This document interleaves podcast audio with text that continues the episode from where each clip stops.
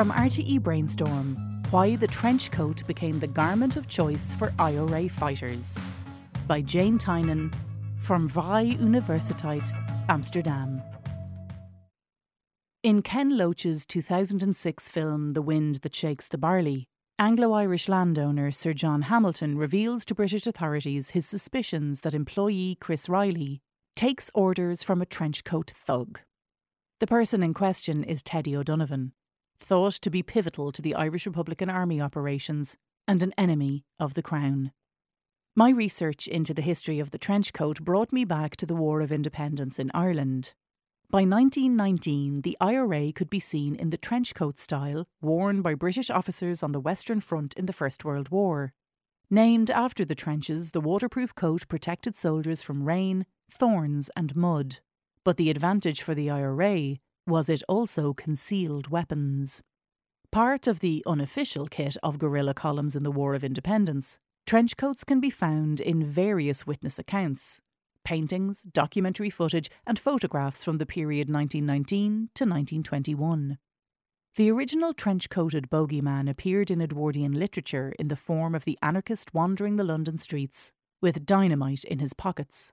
But trench warfare transformed the coat into a symbol of British patriotism and sacrifice. Not for long. After the war, civilians could purchase them in drapery shops, amongst them IRA members. When police turned spy Ned Broy first met Michael Collins in 1919, he was impressed to see the IRA leader turn up in black leggings, green breeches, and a trench coat. In Ernie O'Malley's autobiography On Another Man's Wound, the IRA officer recalls the wretched winter of 1920 when he led battalions in a heavy trench coat which clung to my back and sides with rain, sweat, or heavy misery. The trench coat might have been a clever disguise for O'Malley, but he can also recount instances when it caused him to be mistaken for one of the Crown forces. Why did the trench coat become the garment of choice for IRA guerrillas in this period? Its lightweight fabric allowed mobility, waterproof fabric kept out rain, flaps let in air, and large pockets stored maps. But most of all, it was a form of camouflage. It would have been hard to identify subversives in the crowd given the number of men and women who wore trench coats at the time. Writer Frank O'Connor was first attracted to the cause by a glimpse of young rebels slouched around in trench coats with hats cocked over one eye. O'Connor had no proper equipment but managed to quickly gather up riding breeches, gaiters, a trench coat, and a soft hat. Tellingly, he recalls the period of political unrest as a safety valve for him and for the country, when the Irish nation and myself were both engaged in an elaborate process of improvisation. Our encounters with clothes are intimate and memorable. We can be ourselves or become someone new.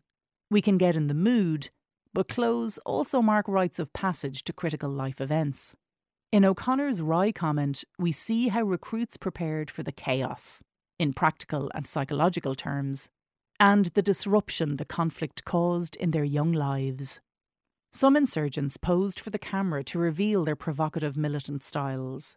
Following escape from Mountjoy Prison in 1921, May Burke, Eithne Coyle, and Linda Kearns pose for a photograph in a Carlow IRA training camp, carrying rifles and proudly standing on a Union Jack flag. All escapees wear full length coats, but Coyle cuts a striking pose, belted up in a shiny double breasted trench coat.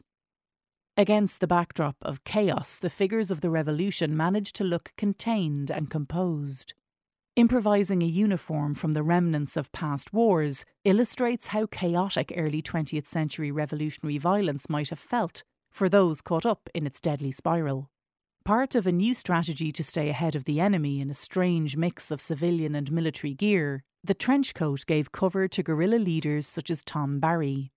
Having joined the 3rd West Cork Flying Column in the War of Independence, Barry describes his comrades with trench coats hung open enduring the misery of dangerous and muddy conditions.